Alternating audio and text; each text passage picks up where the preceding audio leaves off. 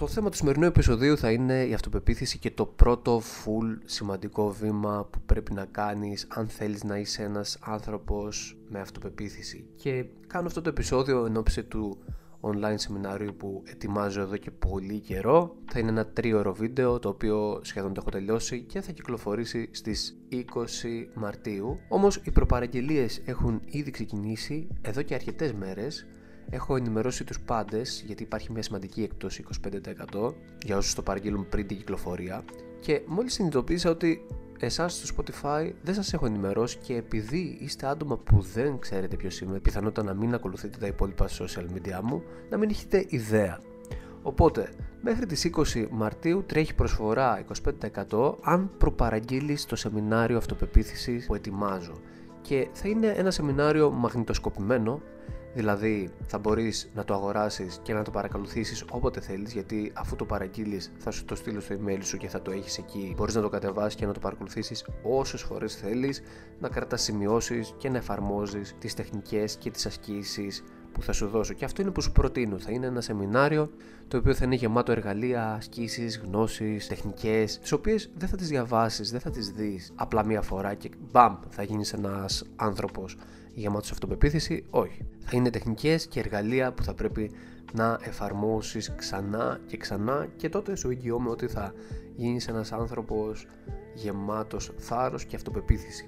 Και ίσως κάποιοι από εσάς να αναρωτιέστε, γίνεται να δημιουργήσω αυτοπεποίθηση; Αν είμαι ένας άνθρωπος συναισθαλμένος, χαμηλών τόνων, που πάντα είχα χαμηλή αυτοπεποίθηση και χαμηλή αυτοεκτίμηση, είναι δυνατόν εγώ να έχω αυτοπεποίθηση; Και η απάντηση είναι απλά ναι, γίνεται. Γενικότερα στον κόσμο και σε εμένα παλιότερα υπήρχε αυτή η λανθασμένη, αυτή η ψεύτικη πεποίθηση ότι η αυτοπεποίθηση και η αυτοεκτίμηση είναι κάτι με το οποίο γεννιέσαι, είναι κάτι που είναι στοιχείο του χαρακτήρα σου και δεν μπορεί να αλλάξει είναι δύσκολο να αλλάξει ή και δεν αλλάζει κιόλας.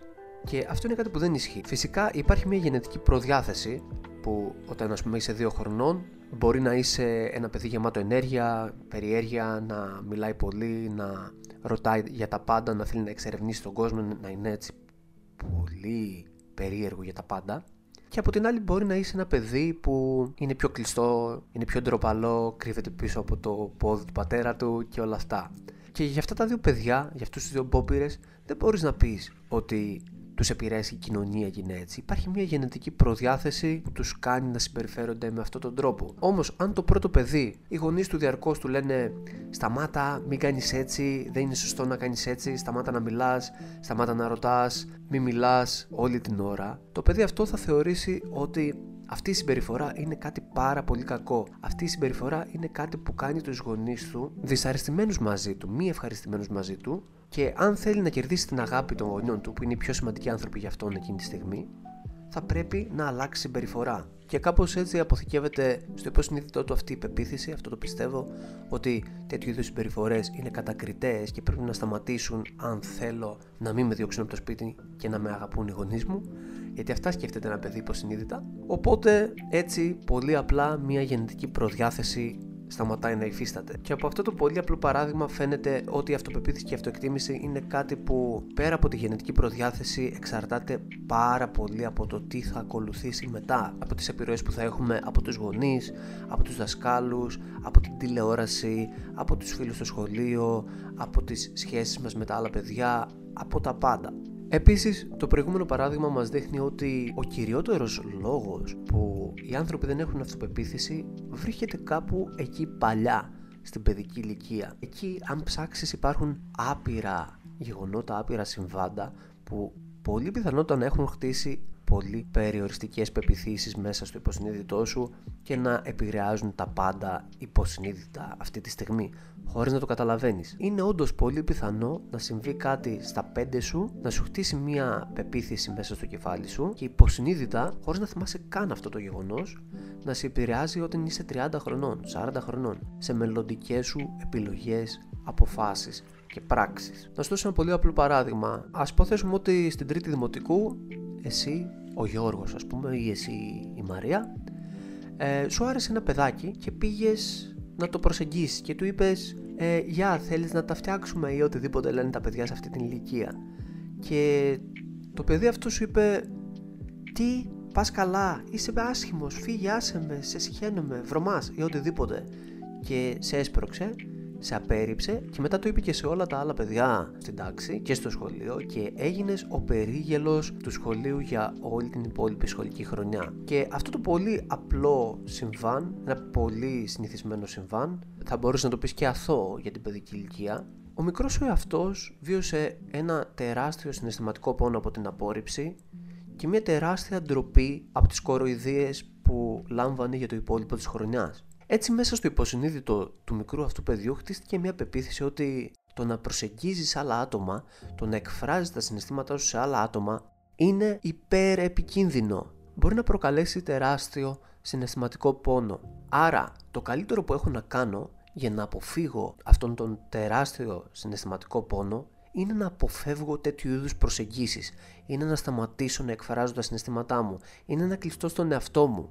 Να μην εκτίθεμαι. Γιατί έτσι είναι πολύ πιθανό όταν εκφράζω αυτά που νιώθω να γελιοποιηθώ και να νιώσω ένα τεράστιο συναισθηματικό πόνο. Και αυτό είναι κάτι που δεν το θέλω. Γίνεται αυτή η καταγραφή στο υποσυνείδητο του μικρού παιδιού. Και έτσι μεγαλώνοντας το παιδί φτάνει 18-19 χρονών και είναι πολύ πιθανό να έχει ένα τεράστιο πρόβλημα στο να προσεγγίζει άλλα άτομα, είτε ερωτικά είτε φιλικά. Και φτάνουμε στο σημείο που είσαι πλέον 20, 25, 30, 35, 40, 50 χρονών και αποφασίζεις ότι ήρθε η ώρα να αλλάξεις αυτή την κατάσταση και ήρθε η ώρα να δημιουργήσεις, να καλλιεργήσεις την αυτοπεποίθησή σου. Ποιο είναι το πρώτο πιο σημαντικό βήμα; Είναι μία λέξη, συνειδητοποίηση.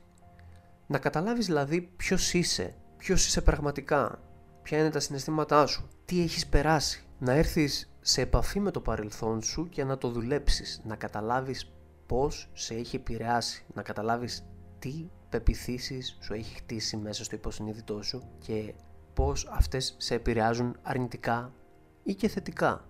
Να τις ξεχωρίσεις και αυτές που σε επηρεάζουν αρνητικά να προσπαθήσεις να τις δουλέψεις και να τις κάνεις πέρα. Και αυτό που είπα τώρα είναι μια μεγάλη υπόθεση.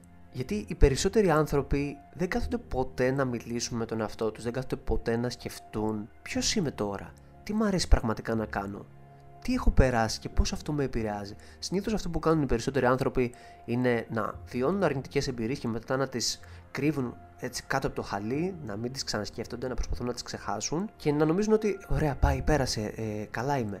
Ε, όμως υποσυνείδητα έχουν χτιστεί πάρα πολλές πεπιθήσεις και πολλά τραύματα, πολλές ουλές που μας επηρεάζουν πάρα πολύ αρνητικά. Το να κρύβεις κάτω από το χαλί τις αρνητικές σου εμπειρίες δεν σε βοηθάει πραγματικά, σε κάνει μόνο να ξεγελάς τον πόνο, να αφήνεις αυτές τις αρνητικές εμπειρίες να σε επηρεάζουν υποσυνείδητα, χωρίς να το καταλαβαίνεις. Έτσι είναι πολύ σημαντικό να αποκτήσεις συνειδητοποίηση, να καταλάβεις ποιος είσαι και τι έχεις περάσει, να δουλέψεις με το παρελθόν σου. Είναι κάτι που στην εποχή μας ειδικά είναι πάρα πολύ δύσκολο. Πρέπει να το πάρεις απόφαση συνειδητά και να αρχίσεις να το εξασκείς διότι η καθημερινότητά μας είναι τόσο γεμάτη πράγματα πλέον και δεν εννοώ ότι έχεις δουλειά άρα δεν προλαβαίνεις εννοώ ότι έχεις μάθει να αποφεύγεις διαρκώς τέτοιου είδους καταστάσεις τι εννοώ; Ωραία, δουλεύεις ρε φίλε, μπράβο σου ρε φίλη μου ή οποιοδήποτε είσαι. Δουλεύεις, μπορεί να έχεις και παιδιά. Έχεις γενικά μια γεμάτη καθημερινότητα, όμως είμαι σίγουρος ότι βρίσκεις χρόνο να πάρεις το κινητό σου, να μπεις λίγο Instagram, να ανεβοκατεύεις, να δεις σαχλαμάρες, να μπεις λίγο TikTok, να τσεκάρεις, να αφιερώσεις πολλές ώρες στο YouTube, στο Netflix ή όταν θα μπεις στο λεωφορείο πάλι το κινητό σου θα τσεκάρεις και ουσιαστικά αυτό που θα κάνεις είναι να μουδιάζεις διαρκώς τη συνείδησή σου, να μπαίνεις σε μια παθητική λειτουργία, έτσι ώστε να μην χρειάζεται να σκέφτεσαι, έτσι ώστε να αποφεύγεις τον ίδιο στον εαυτό. Τι, δεν ισχύει; Είμαι 100% σίγουρος ότι ισχύει για σένα, για μένα και για όλο τον κόσμο. Έτσι είναι φτιαγμένος ο κόσμος πλέον. Μας έχουν μάθει να μουδιάζουμε διαρκώς τη συνείδησή μας με TikTok, Instagram, YouTube, οπουδήποτε και να είμαστε. Μπαίνεις στο λεωφορείο και έχεις ένα ταξίδι 20 λεπτών για να φτάσεις στο... εκεί κοντά στο σπίτι σου. Λες τι να κάνω τώρα, να κάτσω να σκεφτώ ε, ποιος είμαι, τι θέλω, ποια είναι τα συναισθήματά μου, ή να ανοίξω το κινητό μου και να μπω έτσι λίγο TikTok και Instagram να πάρω έτσι λίγο γρήγορη ντοπαμίνη για να περάσει η ώρα όσο το δυνατό πιο ανώδυνα. Είναι λοιπόν πολύ σημαντικό να μάθεις επιτέλους πώς λειτουργεί το μυαλό σου, πώς λειτουργεί το υποσυνείδητό σου, πώς αποθηκεύει πληροφορίες, πώς τις μετατρέπει σε πεπιθήσεις και πώς αυτές οι πεπιθήσεις μπορούν να σε επηρεάσουν για όλη τη ζωή. Να μάθεις πώς μπορείς να επαναπρογραμματίσεις το υποσυνείδητό σου, το μυαλό σου, να αλλάξεις αυτές τις πεπιθήσεις, να εγκαταστήσεις νέες δικές σου πεπιθήσεις, να συνειδητοποιήσεις όλες αυτές τις αρνητικές εμπειρίες που έχεις περάσει και να τις δουλέψεις, να σταματήσουν πλέον να σε επηρεάζουν και μετέπειτα να λάβεις δράση συνειδητά, να εφαρμόσεις όλα αυτά που χρειάζονται για να γίνεις ένας άνθρωπος με αυτοπεποίθηση. Που πετυχαίνει τους στόχους του, που κυνηγάει τα όνειρά του, που δεν επαναπάβεται στο. Ε, θα το προσπαθούσα αυτό, θα κυνηγούσα τα όνειρά μου, αλλά είμαι ένας άνθρωπος με χαμηλή αυτοπεποίθηση. Οπότε άστο, δεν γίνεται. Μακάρι να ήμουν ένας τύπος με αυτοπεποίθηση, αλλά Δυστυχώς δεν είμαι. Α μπω τώρα λίγο TikTok να σκρολάρω να δω τι παίζει. Α μην ασχοληθώ με αυτά που θέλω πραγματικά. Ή το άλλο. Ε, τι, ποιος εσύ θέλεις να μου πουλήσεις ένα σεμινάριο αυτοπεποίθησης που θα με κάνει να δουλέψω με το υποσυνείδητό μου, να αναγνωρίσω τις πεπιθήσεις που επηρεάζουν όλη μου τη ζωή και να μου δώσει τεχνικές και ασκήσεις που θα με κάνουν να καλλιεργήσω την αυτοπεποίθησή μου; Θέλεις τα λεφτά μου; Άσε φύγει από εδώ. Θα βγω το Σάββατο για να πιω ποτάρες. Για να μου διάσω λίγο ακόμα περισσότερο τον εαυτό μου. Και εννοείται ότι σε 6 μήνες θα πάρω πάλι ένα κινητό πανάκριβο που δεν το χρειάζομαι καν. Θέλω όμως να έχει καλή ανάλυση για να βλέπω ωραία TikTok. Και θέλω να έχει και καλή κάμερα για να τραβάω ωραίες selfie να τις ανεβάζω στο Instagram. Ε, γιατί πρέπει να δείχνω ότι είμαι χαρούμενος και ότι περνάω τέλεια. Σε όσο το δυνατό περισσότερα pixels. Αχ! Από αυτό το επεισόδιο θέλω να κρατήσει δύο πράγματα. Ότι η αυτοπεποίθηση είναι κάτι που καλλιεργείται αν είσαι ένας άνθρωπος συναισθαλμένο με χαμηλή αυτοεκτίμηση που φοβάται να κυνηγήσεις τα όνειρά του, φοβάται να αποτύχει, φοβάται τα πάντα. Αυτό το πράγμα δεν είσαι εσύ. Αυτό το πράγμα είναι αυτό που έχεις χτίσει και αυτό το πράγμα είναι κάτι το οποίο μπορείς να αλλάξεις. Αρκεί να, και περνάμε στο δεύτερο πράγμα που πρέπει να κρατήσεις από σήμερα, αρκεί να το συνειδητοποιήσεις. Αρκεί να καταλάβεις ποιος είσαι, τι θέλεις, ποια είναι τα συναισθήματά σου τι έχεις περάσει, πώς σε επηρεάζει και στη συνέχεια το τρίτο πράγμα που πρέπει να κρατήσεις για σήμερα να λάβεις επιτέλους δράση. Συνειδητά να αποφασίσεις ότι hey, ήρθε η ώρα να σταματήσω να είμαι αυτό το πράγμα που μου γαμάει τη ζωή. Ήρθε η ώρα να διεκδικήσω τα όνειρά μου. Ήρθε η ώρα να αλλάξω αυτό που είμαι γιατί δεν συμβαδίζει με αυτά που θέλω να πετύχω αν ο λόγος μου σε θύμωσε λίγο, αυτό είναι πολύ καλό, ίσως επιτέλους ήρθε η ώρα να λάβεις δράση. Λοιπόν, το σεμινάριο έρχεται στις 20 Μαρτίου. Μέχρι τότε έχεις προσφορά 25%.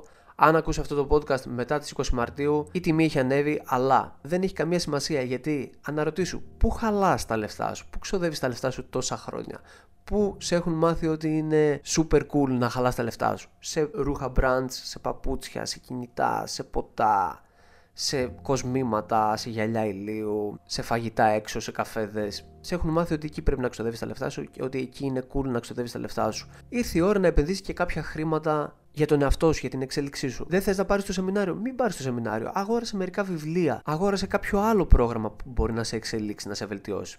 Να συμβαδίζει με αυτά που θέλεις να πετύχεις. Αν σου έλεγα ότι με λίγη δουλειά μπορείς να γίνεις ένας άνθρωπος με αυτοπεποίθηση, πόσα χρήματα θα ξοδεύεις γι' αυτό; Θα βάλω το link για το σεμινάριο στην περιγραφή. Μπορείς να το πατήσεις και να μπεις να δεις όλες τις πληροφορίες. Θα είναι ένα τρίωρο βίντεο γεμάτο ασκήσεις και τεχνικές και γνώσεις πάνω στο υποσυνείδητο και στους τρόπους να αποκτήσεις αυτοπεποίθηση. Η γλώσσα θα είναι πολύ απλή, πολύ κατανοητή. Πάντα έτσι μιλάω, πάντα έτσι γράφω, έτσι ώστε να απευθύνομαι στον απλό κόσμο που θέλει να βελτιωθεί, να αλλάξει τη ζωή του χωρίς να είναι ρήτορας, χωρίς να είναι λέκτορας. Κάπως έτσι θα είναι και το σεμινάριο. Όλα θα είναι πολύ απλά και κατανοητά για σένα. Οπότε link στην περιγραφή, κάνε και ένα follow αν δεν έχεις κάνει σε αυτό το podcast για να σου έρχεται ειδοποίηση στο κινητό κάθε φορά που ανεβάζω νέο επεισόδιο και τα λέμε την επόμενη φορά.